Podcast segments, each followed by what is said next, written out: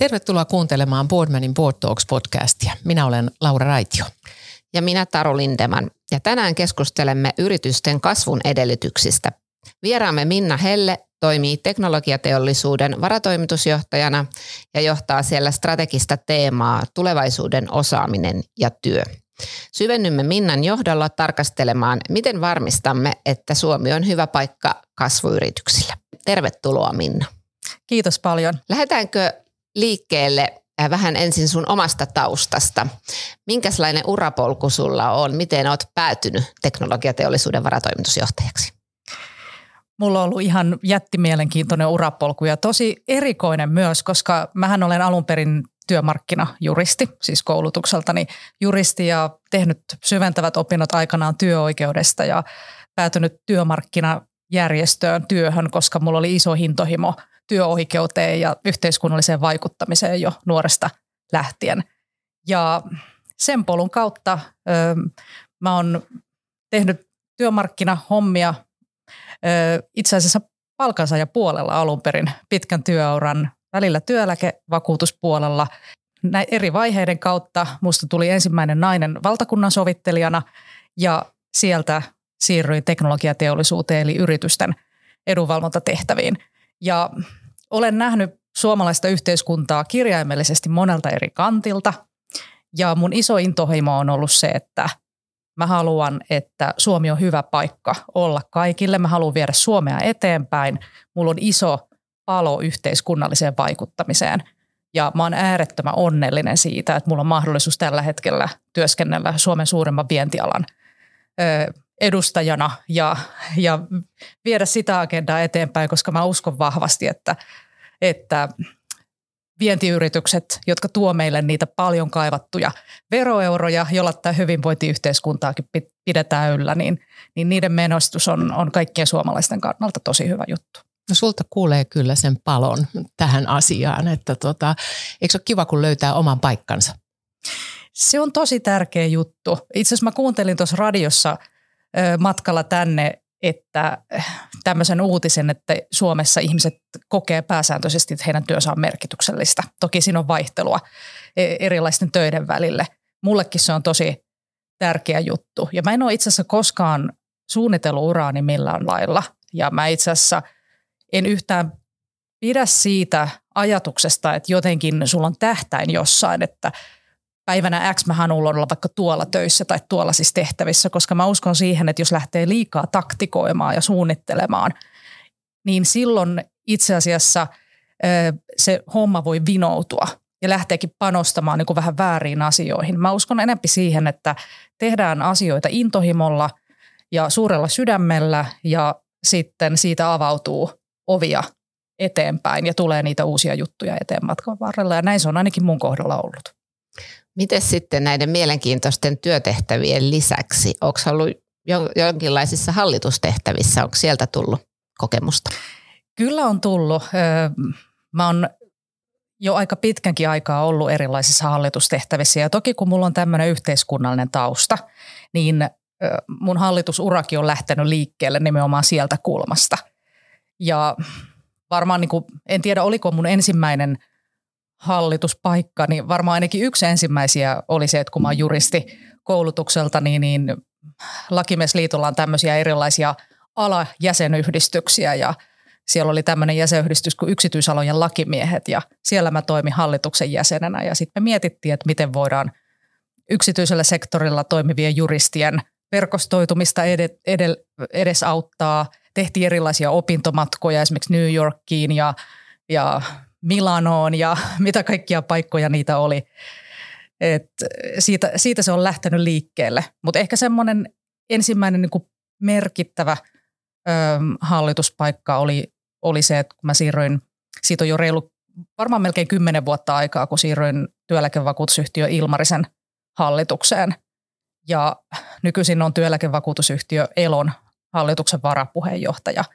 Ja Mulla on muitakin tämmöisiä yhteiskunnalliseen, yhteiskunnalliseen toimintaan, sosiaalivakuutukseen liittyviä hallituspaikkoja. Kuinka hyvin sä koet, että itse asiassa nämä hallitustehtävät tukee sun omaa roolia päivittäisessä työssä ja johtamisessa?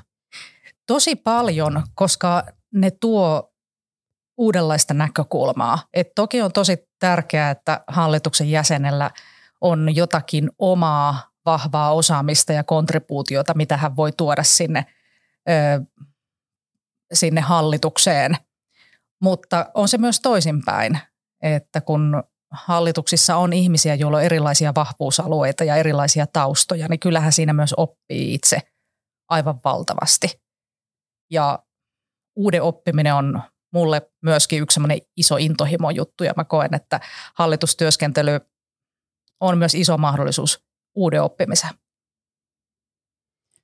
Täytyy vähän tarrata aikaisempaan kiinni, kun sanoit, että olet toiminut valtakunnan sovittelijana. Niin siinähän on vähän sanotaanko ristiriitoja aika paljon pöydässä ja pitää löytää ratkaisuja. Ja semmoinen tilanne saattaa olla yrityksen hallituksessakin. Niin siitä on varmaan tullut jotain oppia sulle, kuinka saada niin kuin vastentahtoiset ihmiset ajattelemaan samaan suuntaan ja löytämään ratkaisu.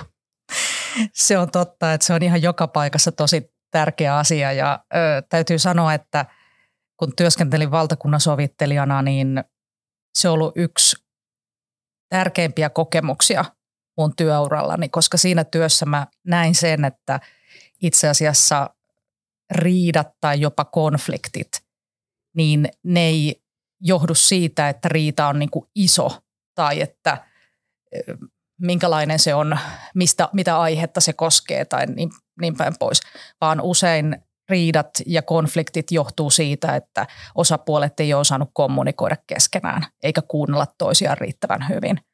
Ja tämähän on taito, jota joka paikassa tarvitaan ja hallituksenkin toiminnassa yhteinen dynamiikka on tosi tärkeä. Siellä täytyy kaikkien pystyä sanoa, sanomaan oma mielipiteensä ilman, ilman pelkoa, että, että se jotenkin teilataan, pitää uskaltaa kyseenalaistaa ja hallituksen jäsenen keskeisiin tehtäviin mielestäni kuuluu se, että pystyy suhtautumaan hyvin avoimesti erilaisiin mielipite- mielipiteisiin ja ö, hyvällä kommunikaatiolla rikastetaan näkemyksiä.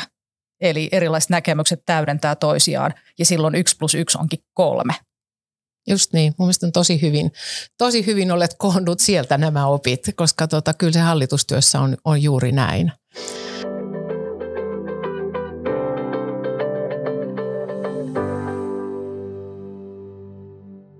Tänään meillä olisi tarkoitus puhua todellakin yritysten kasvusta ja niiden kasvun edellytysten tukemisesta, että mitä, mitä pitäisi tehdä tässä ajassa. Maailma ympärillähän muuttuu tosi paljon. Siitä voidaan varmaan käydä iso keskustelu, että muuttuuko se nyt jotenkin enemmän kuin aikaisemmin, mutta ainahan on sellainen tunne, että juuri tällä hetkellä muuttuu tosi paljon. Mitä signaaleja pitäisi nyt seurata yrityksissä? Tämä on aika, aika hurjaa aikaa ollut viimeiset vuodet, korona ja, ja sitten Venäjän laiton hyökkäyssota, joka ikävä kyllä edelleen jatkuu. Ja geopoliittisessa tilanteessa tapahtuvat muutokset. Öm, nyt viimeisimpänä öm, finanssialalla ö, tapahtuneet uutiset tuolta, tuolta Yhdysvaltojen suunnasta. Ja kyllä se tarkoittaa sitä, että yritysten johdon ja, ja myöskin ö, hallituksissa, yritysten hallituksissa toimivien henkilöiden on pakko seurata todella paljon tarkemmin vielä kuin aikaisemmin sitä, mitä tapahtuu ulkopuolella. Ja myöskin geopolitiikka täytyy ottaa ihan uudella tavalla luuppiin. Ja meillä on varmasti vähän laiminlyöty aikaisemmin sitä, että tehdään tämmöisiä niin kuin geopoliittisia skenaarioita. Eli ollaan tuudittauduttu siihen uskoon, että asiat menee eteenpäin tietyllä tavalla. Ja, ja nyt etenkin tämä Venäjän hyökkäyssota ö, osoitti sen, että asiat ei aina mene sillä tavalla, kuin me ollaan kuviteltu. Ja erittäin tärkeää on se, että varaudutaan erilaisiin skenaarioihin, myöskin niihin pahimpiin. Että sitten jos tilanne tulee eteen, niin ei olla housut kintuissa miettimässä, että – mitä tässä nyt pitää tehdä. Ja tämä on varmasti asia, joka joudutaan ihan toisella tavalla ottamaan ö, tarkasteluun. Kyllä tässä saatiin oppia oikein kunnolla todellakin tämän COVID-19-koronan myötä ja sitten heti perään tosiaan tämä Venäjän hyökkäyssota. Mutta miten tätä epävarmuutta voisi sietää paremmin, että kuinka, kuinka tässä ajassa tehdään, voidaan tehdä päätöksiä? Toi on tosi iso kysymys. Mä en tiedä, onko mulla ihan täydellistä vastausta tuohon, mutta äm, Tietenkin mä edustan vientiyrityksiä ja erityisesti vientiyritysten osalta niin tämä niin kuin maailmaseuraaminen on todella tärkeää, koska taloussuhdanteet vaikuttaa niin paljon ja mahdollisesti geopolitiikassa tapahtuvat muutokset vaikuttaa paljon. Nytkin on ollut komponenttipulaa ja raaka-ainepulaa, joihin, joihin maailmantilanteen kehitys vaikuttaa todella paljon. Eli ne korostuu vielä niin kuin vientiyritysten kohdalla. Mutta... Äm, Kyllä mä jotenkin uskon, että parhaiten pystyy varautumaan paitsi suunnitelmallisuudella ja analyyttisuudella, eli sillä, että mietitään erilaisia vaihtoehtoja, skenaarioita, tehdään riittävät toimintaympäristöanalyysit ja niin päin pois. Mutta kyllä toinen asia on myöskin se, että, että avaudutaan vähän ulospäin ja keskustellaan eri tahojen kanssa, että ei ajatella sillä tavalla, että – viisaus istuu omassa päässä ja joku suuri, joku, että meillä on joku henkilö, joka tietää ja antaa sen vastauksen, että hei näinhän tämä menee ja näinhän tämä on. Eihän semmoista ihmistä ole olemassa, vaan, vaan viisaus syntyy siitä, että ihmiset tuo erilaisia näkökulmia, mennään yhteen, keskustellaan ja, ja muodostetaan yhteistä tilannekuvaa. Ja sitä pitää tietysti tehdä paitsi, paitsi yritysten sisällä, niin myös yhdessä vaikka sidosryhmien kanssa – ja, eli täytyy aika laajasti seurata yhteiskuntaa. Ja yritykset ei voi tänä päivänä myöskään unohtaa sitä, että he ovat osa yhteiskuntaa, osa yhteiskunnallista keskustelua. Ja, ja täytyy myöskin uskaltaa mennä mukaan yhteiskunnalliseen keskusteluun, eikä ajatella niin, että nyt me ollaan täällä jossain kuplassa ja me voidaan täältä vaan niin kuin tarkkailla, tarkkailla tilannetta Mm. Yksi yhteiskunnallisen keskustelun teema on ollut kansainväliset osaajat Suomessa ja heidän halunsa ja mahdollisuutensa tulla Suomeen töihin. Ja, ja tota, sitten kuitenkin koko ajan samanaikaisesti puhutaan vahvasti osaajapulasta. Miten sä tätä tilannetta analysoisit? Se on varmasti yksi tämän ajan isoimpia haasteita sekä koko Suomelle että, että yrityksille – lähtökohtatilannehan on se, että meillä on aivan surkea demografia Suomessa, eli Suomi vanhenee tosi kovaa tahtia nopeammin kuin, kuin muut Euroopan maat. Ja äm, tähän johtaa siihen, että, että työmarkkinoilla on vaan koko ajan vähempi ihmisiä tarjolla.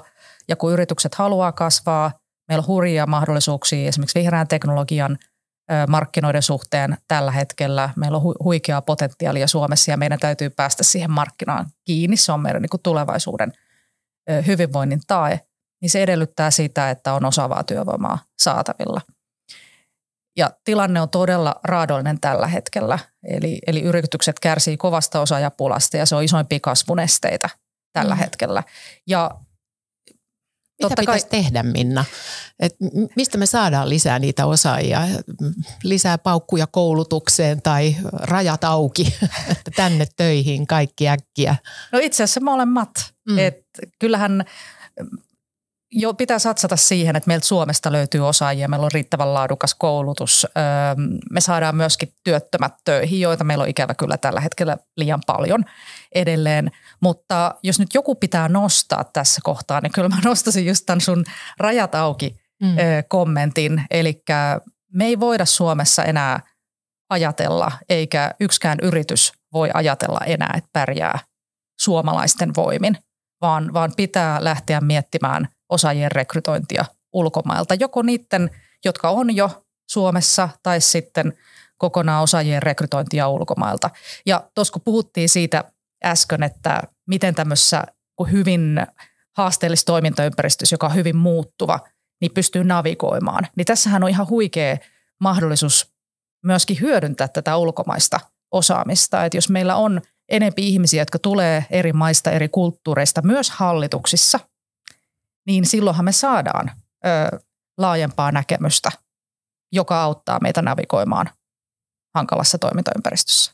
Miten sun mielestä me pärjätään niin kuin tässä kisassa verrattuna vaikka naapurimaihin, että on, onko meille helppo tulla töihin ja otetaanko me ö, uusi kansainvälinen tekijä avosyli vastaan? Me pärjätään huonosti. Ö, Suomi ei ole perinteisesti semmoinen maa, johon niin ulkomaalaisen helppo tulla. Ja meillä on suomalaisilla vielä aika paljon tekemistä siinä, että me ajateltaisiin, että Suomi on aidosti monikulttuurinen maa. Ja siinä on varmaan paljon tämmöistä, tämmöistä asenneilmastoa, mutta sitten on tämä meidän kieli, joka ei ole kaikista helpoimmasta päästä. Ja kyllä tällä hetkellä tilanne on se, että yritykset joutuu tekemään esimerkiksi kielen suhteen valintoja. Ei voi ajatella enää tänä päivänä niin, että meillä on suomi kielenä ja, ja meille voi tulla töihin vaan niitä ihmisiä, jotka osaa suomea. Ja tämä on vaan niin kuin realiteetti nykypäivänä ja kyllä mä kannustan yrityksiä miettimään että kielikysymystä, lähtee ottamaan siinä ensimmäisiä askeleita ja nyt kun me puhutaan tässä niin kuin hallitustyöskentelystä ja hallitustyöskentelyn kehittämisestä ja siitä, että miten yritykset voi kasvaa ja kansainvälistyä, niin kyllähän tämä kielikysymys koskettaa ihan yhtä lailla myöskin hallituksia. Mm. Jos hallituksen kieli on suomi, niin eipä sinne ulkomaalainen pysty tulemaan. Mutta jos hallituksen kieleksi muutetaan englanti, niin se antaa jo ihan eri mahdollisuudet ottaa kansainvälistaustaisia osaajia hallitukseen. Tämä on ihan totta. Me ollaan siitä puhuttu myös täällä Boardmanin puitteissa, että meiltä löytyy aika isojakin globaaleja kansainvälisesti toimivia yrityksiä, jossa on kyllä kansainvälinen henkilökunta, mutta sitten ylin johto ja hallitus on kokonaan suomalainen. Ja ehkä siinä tietyllä tavalla jää joku näkökulma hyödyntämättä. Ja erityisesti tietysti, jos puhutaan tuosta PK-sektorista, joka pitäisi hakea vahvasti kansainvälistä kasvua, niin siellä vielä on niin kuin isompi handicappi. Ollaan yritetty kannustaa, että, että näitä täällä olevia kansainvälisiä johtohenkilöitä myös hyödynnettäisiin siellä hallituksessa, mutta miten se, kun tekin käytte paljon varmaan tähän teemaan liittyvää keskustelua, niin miten me saataisiin tähän sitä muutosta ja innostusta aikaan, että uskallettaisiin ottaa englannin kieli sinne ylimmän johdon ja hallituksen agendalle? Meillähän on paljon jo yrityksiä, jotka on täysin kansainvälisiä ja, ja näitä esimerkkejä on, on todella paljon, mutta suuri osa ottaa varmasti tässä monikulttuurisuuskysymyksessä ensiaskelia. Vaikka kysymyksessä olisi, olisi yritys, joka, joka tekee kansainvälistä liiketoimintaa, niin silti, silti välttämättä siellä työyhteisössä ei, ei ole vielä muunkielisiä tai, tai hallituksessa. Ja ei mulla ole mitään kikka kolmosta tuohon. Mun mielestä se lähtee siitä, että tiedostetaan tämän asian tärkeys. Tiedostetaan se, että ensinnäkään Suomessa ei tule riittämään suomenkielistä työvoimaa kaikkien yritysten tarpeisiin. Edes nyt ei riitä, saati sitten tulevaisuudessa. Eli se vaan muuttuu. Eli tämä täytyy vaan ottaa aktiivisesti agendalle ja, ja lähteä tekemään niitä päätöksiä. Sama tietysti koskee ö, hallitustyöskentelyä. Meillä on itse asiassa teknologiateollisuus ryssä ö, nyt toinen vuosi meneillään, että meidän hallinnon kieli on englanti. Me itse päätettiin tuossa reilu vuosi sitten, että, että kun me puhutaan itse tästä asiasta paljon ja kannustetaan meidän jäsenyrityksiä ö, aidosti monikulttuuristen työyhteisöjen rakentamiseen ja ulkomaalaisten ö, osaajien palkkaamiseen, niin, niin todettiin, että, että kyllä se täytyy silloin omastakin toimistosta aloittaa ja meillä on nyt hallinnon kieli englanti, meillä on siellä, siellä ulkomaalaisia – jäseniä sekä hallituksessa että työvaliokunnassa ja myöskin meidän toimistossa on, on ensimmäinen vakituinen henkilö nyt töissä, jonka, jonka äidinkieli ei ole englantia. Anteeksi, äidinkieli ei ole suomia. Ja ihan tätä samaa harjoitellaan omaskin toiminnassa. Ja omistajilla on varmasti tässä nyt se yksi avainrooli tavallaan, että löytyy se valmius myös tähän muutokseen ja monikulttuurisen ymmärtämiseen, jotta ne roolitukset sitten on edes mahdollista. Se on ehdottomasti näin. Luin tuossa statistiikkaa vähän, että vain 40 prosenttia yrityksistä pyrkii kasvuun. Ja, niin mitkä ne on ne tekijät tämän työvoimapulan osalta sen lisäksi, jotka estää tätä kasvuhalukkuutta? Mitä muuta on agendalla? Siihen vaikuttaa todella monet tekijät lähtien siitä, että, että miten rahoitusta on saatavilla, lähtien siitä, että kuinka paljon rohkeutta löytyy yrityksen omistajaportaasta, johdosta. Siihen vaikuttaa suomalainen toimintaympäristö, kuinka hyvin se kannustaa riskin ottamiseen ja kasvuun. Miten hyvin esimerkiksi meidän TKI-rahoitus toimii. Monenlaiset asiat. Ei ole varmasti mitään yhtä juttua, joka tämän, mm-hmm. tämän ratkaisee. Mutta jos ajattelee tätä niin kuin hallituksen työskentelyä niin, ja sitä kulmaa, niin kyllä mä näen tosi tärkeänä sen, että hallitus kannustaa ja sparraa johtoa öö, ja, ja öö, luo niin kuin semmoisen ilmapiirin, että myöskin riskiotto on, on ihan sallittua ja, ja suotavaa. Ja totta kai, niin kuin Taru sanoit, niin, niin omistajilla on tässä, tässä todella iso merkitys, että minkälainen heidän tulokulmansa on ja tahtotilansa. Ja yksi tietysti, mikä on kasvun edellytys, on, on jonkinlainen jatkuva uudistuminen tässä muuttuvassa maailmassa, että, että innovaatiot, se uuden luominen, niin minkälaisena sä näet tämän Suomen vientiyritysten, joiden kanssa eniten olet tekemissä, niin tämmöinen innovaatiokyvykkyys tai uudistumishalukkuus, niin missä siellä mennään? Vientiyrityksellä ei oikeastaan ole mitään muuta mahdollisuutta kuin uudistua. Eli jos ei pysty uudistumaan, niin kyllä se homma, homma sitten tyssää jossakin kohtaa. Eli se on ihan, ihan väistämätöntä. Ja se on ihan huikeaa nähdä, kun menee käymään vientiyrityksiin, vaikka pienempiäkin vientiyrityksiin, joista ehkä kukaan ei ole koskaan niin suuri yleisö kuullutkaan, koska, koska ö, niitä ei välttämättä tunneta. Ö, ja teknologiateollisuus on toimiala, jossa nimenomaan PK-valtainen yrityskenttä, niin on huikeaa nähdä, kun siellä sitten esitellään jotakin tuotetta, joka onkin ö, niin kuin maailman johtavaa teknologiaa jossain, jossain niin kuin omassa, omassa jutussaan.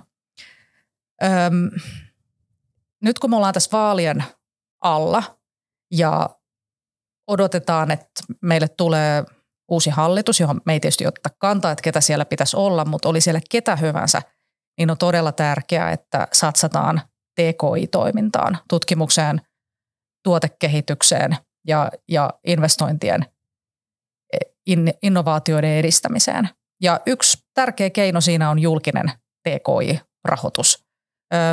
Meillä kansainvälisessä vertailussa nimenomaan yritysvetoinen TKI-rahoitus on, on todella huonoissa kantimissa. Me ollaan OECD-maiden vertailussa pahnan pohjimmaisten joukossa siinä, että miten yritysvetoseen TKI-toimintaan käytetään julkista rahaa.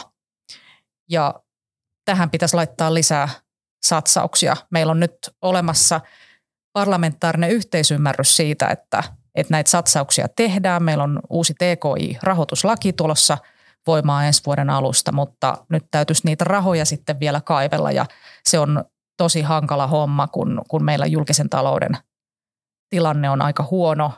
Pitäisi pystyä julkista taloutta tasapainottamaan. Meillä on monia muitakin alueita, jotka vaatii panostuksia, kuten esimerkiksi puolustus.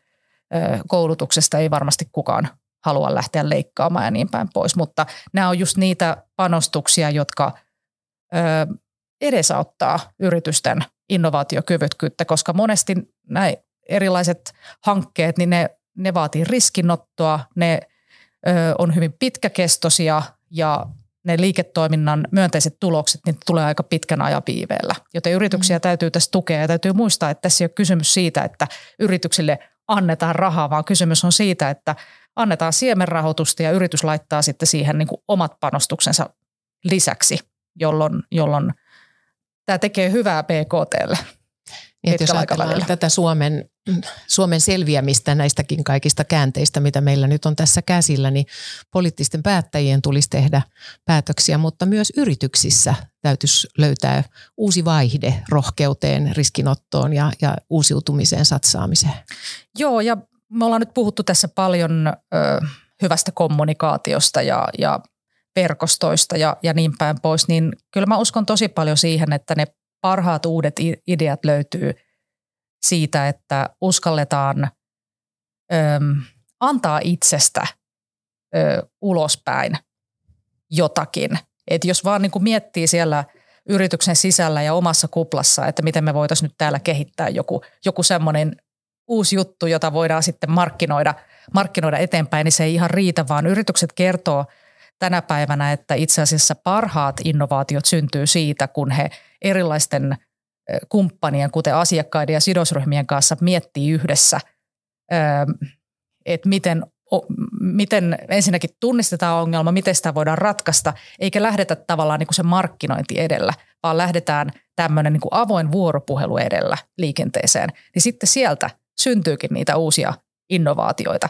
Eli tässäkin se, että uskalletaan avoimesti keskustella monenlaisten tahojen kanssa, toimia verkostoissa, toimia yhdessä, niin se on se, mistä ne parhaat jutut kumpuaa. Eli ei voi tavallaan niin kuin sulkea rajoja, vaan pitäisi avata niitä mm. ulospäin enemmän. Eli tämmöinen ekosysteeminen tapa toimia, joka ei ehkä välttämättä ole ollut koskaan Suomessa se, se sanotaanko valtavirtaa, että sitä on niin kuin mieluusti oltu siellä neljän seinän sisällä oman, täällä on meidän R&D-yksikkö ja, ja, ja sinne pääsee vaan luottohenkilöt sisälle.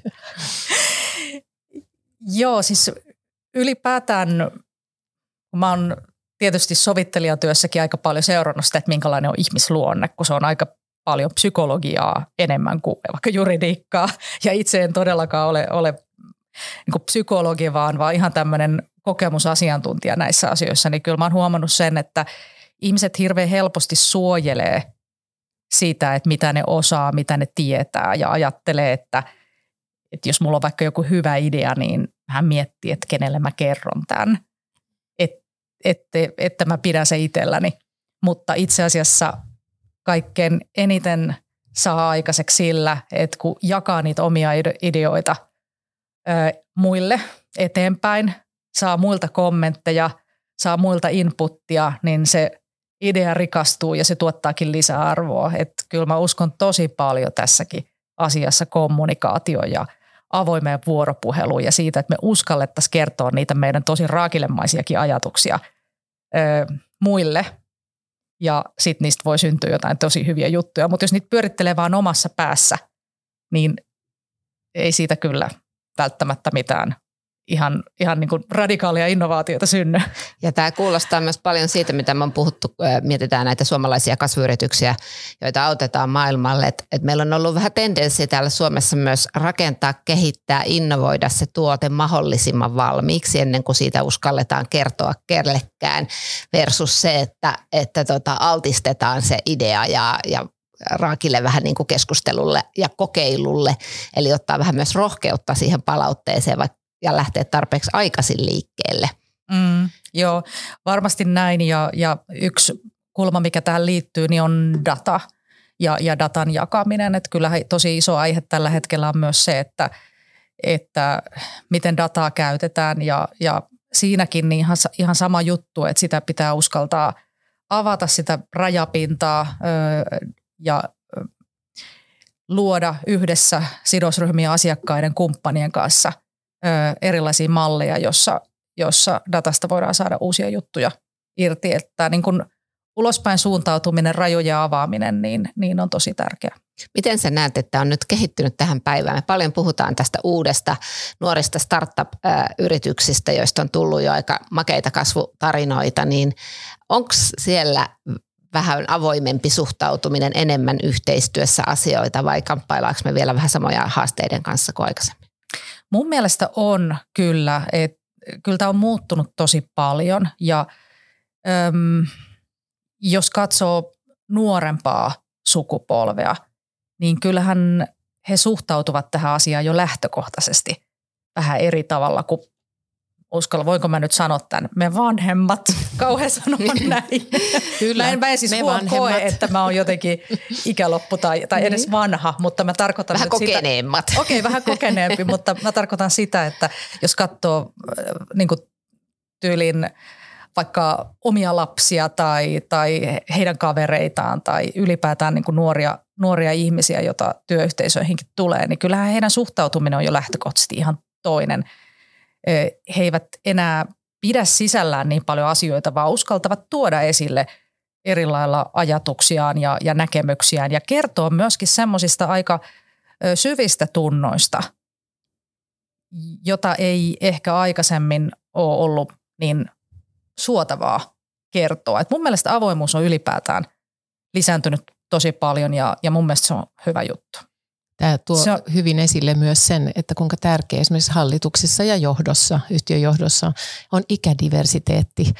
koska tässä selkeästi voi niin kuin eri ikäluokkien tai ikäryhmien välille muodostua semmoisia aivan turhia seiniä ja kattoja.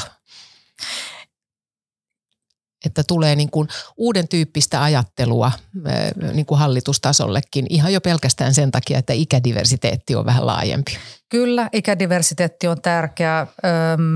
Se, että on, on diversiteettiin vähän joka suuntiin. Nimenomaan. On eri taustoista tulevia ihmisiä.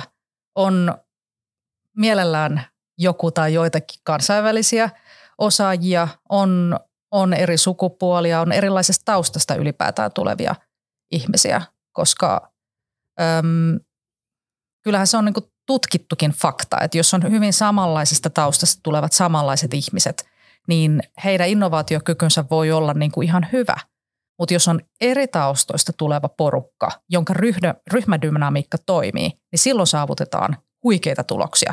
Mutta se on vaikeampaa, koska silloin jos siellä on eri taustoista tulevia ihmisiä, eri kielitaustoista tulevia ihmisiä, eri ikäisiä, niin se ryhmädynamiikan toimiminen on paljon haastavampi juttu kuin se, että siellä on ne, jotka ymmärtää niin kuin kahdesta sanasta toisiaan. Eli se vaatii enempi. Eli, eli – kyllä siihen ryhmädynamiikkaa pitää hirveästi kiinnittää huomiota ja, ja siihen toimintakulttuuriin, koska silloin, jos on hyvin eri taustoista tulevat ihmiset ja se homma ei toimi, niin sittenhän se lopputulos voi olla tosi huono, mutta parhaimmillaan se on aivan huikea.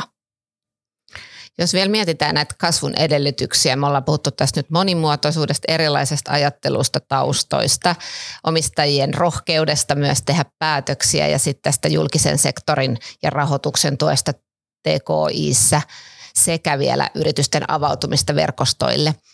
Onko vielä jotain teemaa, mitä, mitä kannattaisi, mitä me voitaisiin yhdessä tehdä näiden kasvuyritysten kasvun edellytysten parantamiseksi?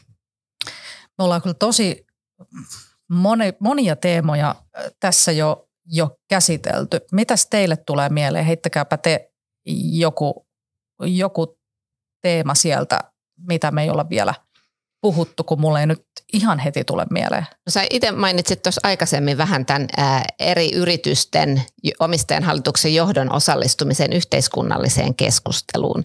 Mä jäin siitä, sitä vähän pohtimaan, että mikä se rooli näillä yrityspäättäjillä voisi olla, vaikuttaa asioihin, mihin teemoihin sun mielestä pitäisi ottaa kantaa, jotka auttaisi tässä kasvussa? Joo, tämä on tosi tärkeä teema ja yritykset on aika varovaisia tässä vielä. Öm, vaikka meillä näkyy jo kyllä vaikka sosiaalisessa mediassa, Twitterissä yhä enemmän yritysjohtajia, jotka on siellä läsnä ja öm, käy yhteiskunnallista keskustelua aika näkyvästikin, niin se joukko on kuitenkin vielä aika kapea. Ja mä luulen, että moni yritys miettii että kannattaako tuohon lähteä ja onko toi hyvä juttu. Mutta mä kyllä kannustan siihen, koska öm, siitä voi saada tosi paljon irti. Se liittyy tähän niin kuin avoimuuteen ja siihen, että avaudutaan ulospäin. Ja mä uskon vakaasti siihen, että kun avaudutaan ulospäin, niin vaikka sieltä voi tulla lunta tupaan, sieltä voi tulla kritiikkiä, niin sekin on hyvä tietää ja eräänlailla ottaa huomioon. Ja siitäkin voi sitten syntyä niitä, niitä hyviä asioita. Se voi jopa haastaa yritystä kehittämään ö, asioita eteenpäin. Eli pitäisi olla aika avoin myöskin sille mahdolliselle luntatupaan ilmiölle, koska se voi ehkä osuakin sitten just niihin asioihin, joita meidän täytyy kehittää, vaikka se nyt voi tuntua pahalta. Ja kuitenkin, kun vaikka nuoriso nykyisin käy jossain jodelissa hyvin avoimesti keskustelua siitä, että minkälaiset heidän työsuhteen ehtonsa on tai minkälaisia kokemuksia heillä on jostain työpaikasta työskentelyssä, niin jos siellä sitten syntyy joku, joku hankala tilanne, niin yrityshän voi joutua joka tapauksessa sitten tikunnokkaan julkisuudessa.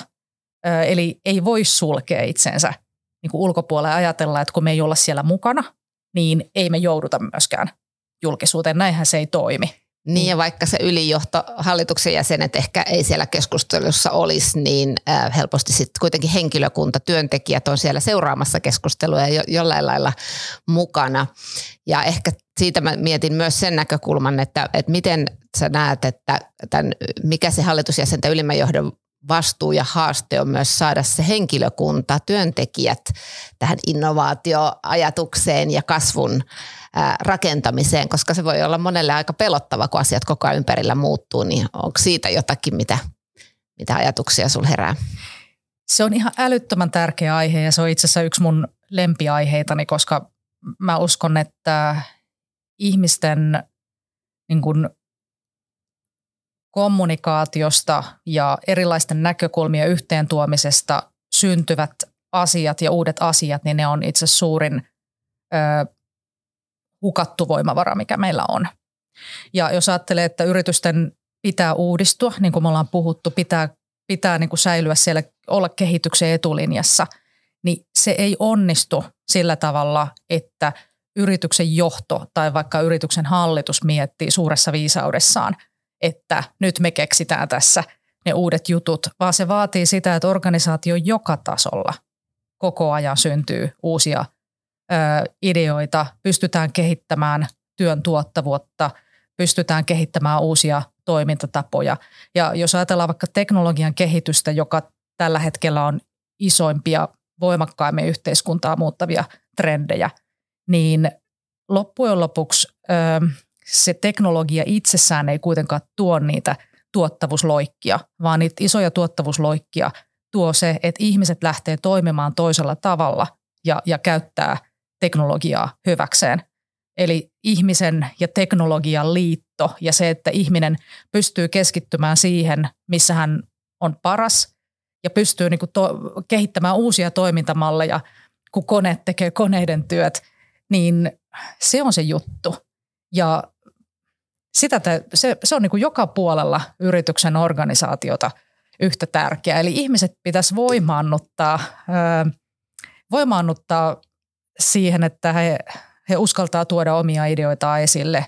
Annetaan ihmisille enempi valtaa kehittää omaa työtään. Sitä paitsi, jos ajatellaan teknologiayrityksiä vaikka, niin eihän esihenkilöt osaa alaistensa työtä. Siellä tehdään niin vaativaa työtä ihan joka tasolla, myöskin siellä niin sanotuissa duunaritöissä, että ne on tosi kovia ammattilaisia siellä, että ei, ei, ei, ei, ei, ei esihenkilöt sitä työtä niin kuin osaa. Eikä voi ajatella, että esihenkilöt sanoo, että miten, miten pitää hommaa tehdä ja kehittää, vaan ihmisten pitää niin kuin itse kehittää sitä. Niin itse asiassa se yhteistyö ja kommunikaatio organisaation sisällä on vähintään yhtä tärkeää, jos ei tärkeämpää kuin se, mitä aikaisemmin puhuttiin, että organisaatioiden välinen ja julkisen sektorin ja yksityisen sektorin yhteistyö ja, ja läpinäkyvyys ja dialogi. Tähän loppuun Minna, kun peilaat omaa johtajakokemusta, hallitustyökokemustasi, niin mikä on siellä sulle sellainen paras neuvo, jonka sä oot saanut niissä töissä, jotka haluaisit jättää meidän kuulijoille tällä kertaa? Kaikkein tärkein juttu hallitustyössä ja se niin perusjuttu mun mielestä on se, että ei ole tyhmää kysymystä. Jos yhtään on semmoinen fiilis, että nyt mä en ihan hiffaa, että miksi tämä on näin, niin silloin se asia pistää nostaa esille. Tai jos joku asia mietityttää, niin se pitää nostaa esille. Ihmiset voi olla vähän liian varovaisia nostamaan esille omia näkemyksiään ja jotenkin ajattelee, että no mun pitäisi nyt ymmärtää tämä paremmin ja kehtaanko mä nyt sanoa ja kehtaanko mä kysyä ja kehtaanko mä tavallaan kyseenalaistaa. Mutta sehän on ihan älyttömän tärkeä juttu hallitustyöskentelyssä, se on ihan kriittinen juttu hallitustyöskentelyssä, jos ei ihmiset uskalla tehdä tyhmiä kysymyksiä, niin sanottuja lainausmerkeissä tyhmiä kysymyksiä, kyseenalaistaa, niin sehän voi johtaa sitten tilanteeseen, jossa käy tosi huonosti. Osa... Sen mä nostasin kaikkein tärkeimmäksi. Just. Mikä se on tota sellainen sanot, ollut isoin opin paikka tai sellainen sanotaanko pahin epäonnistuminen, josta olet todella ottanut mukaan matkallesi tai kenties paras päätös, josta myös olet saanut oppia kohti tulevaisuutta? Tosi hankala ja iso kysymys, mutta me ollaan tänään aika paljon puhuttu avoimuudesta ja kommunikaatiosta, että jos nyt sieltä lähtee, sieltä lähtee miettimään, niin ehkä semmoinen pahin juttu, mitä voi tapahtua, on se, että tekee oletuksia siitä, mitä toinen ajattelee, toimii se oletuksen perusteella ja sitten se menee metsään. Mm. Ja se on vähän joka paikassa, että siitä voi seurata joku huono päätös, siitä voi seurata konflikti, koska sitten kun on tulkinut väärin toista ihmistä, lähtenyt toimimaan sen perusteella, ja sitten myöhemmin se toinen tulee sanomaan, että no mitä hemmettiä. Ja sitten kun lähdetään sitä tilannetta purkaa auki, niin sitten huomaakin, että mä oon tulkinut tätä ihmistä väärin. Ja sitten mä tein päätöksen sen pohjalta ja se meni ihan metsään. Ja sitten niitä jälkiä korjaillaan. Tämä on tosi tärkeä juttu ja mä yritän aina muistaa sen, että mä en tekisi oletuksia siitä, mitä joku ajattelee, vaan mä ri- muistasin kysyä riittävän monta kertaa, että, että mä varmasti on tulkitsen oikein ja joskus mä jopa testaan sitä, että mä ymmärsin tämän nyt näin, ymmärsikö mä oikein. Jolloin, jos toinen sanoo, että joo, just noin, hyvä, mutta jos hän sanoo, että ei, ei ollenkaan noin, niin silloin mä oon ymmärtänyt väärin. Ja täytyy sanoa, että mä en itsekään aina muista tätä. Ja mulla on tässä viime viikoltakin yksi, yksi kokemus siitä, että mä niin oikasin liikaa. Ja sitten sit tuli sellainen pienimuotoinen soppa, jota mä jouduin sitten selvittämään. Ja se oli ihan mun oma moka, koska mä olin, oletin jotain, mitä toinen ajattelee ja se meni metsään. Eli en noudattanut omaa oppiani, mutta sain siitä hyvän muistutuksen. No, mutta tämä oli hyvä muistutus. Vältellään näitä pienimuotoisia soppia ja mennään eteenpäin. Kiitos sulle Minna. Mukava keskustelu. Kiitos paljon. Kiitos. Boardman järjestää lukuisia eri verkostoitumistapahtumia sekä omistajuus- ja hallitustyöskentelyvalmennuksia. Haluatko kuulla lisää toiminnastamme? Käy sivuilla boardman.fi ja tule mukaan.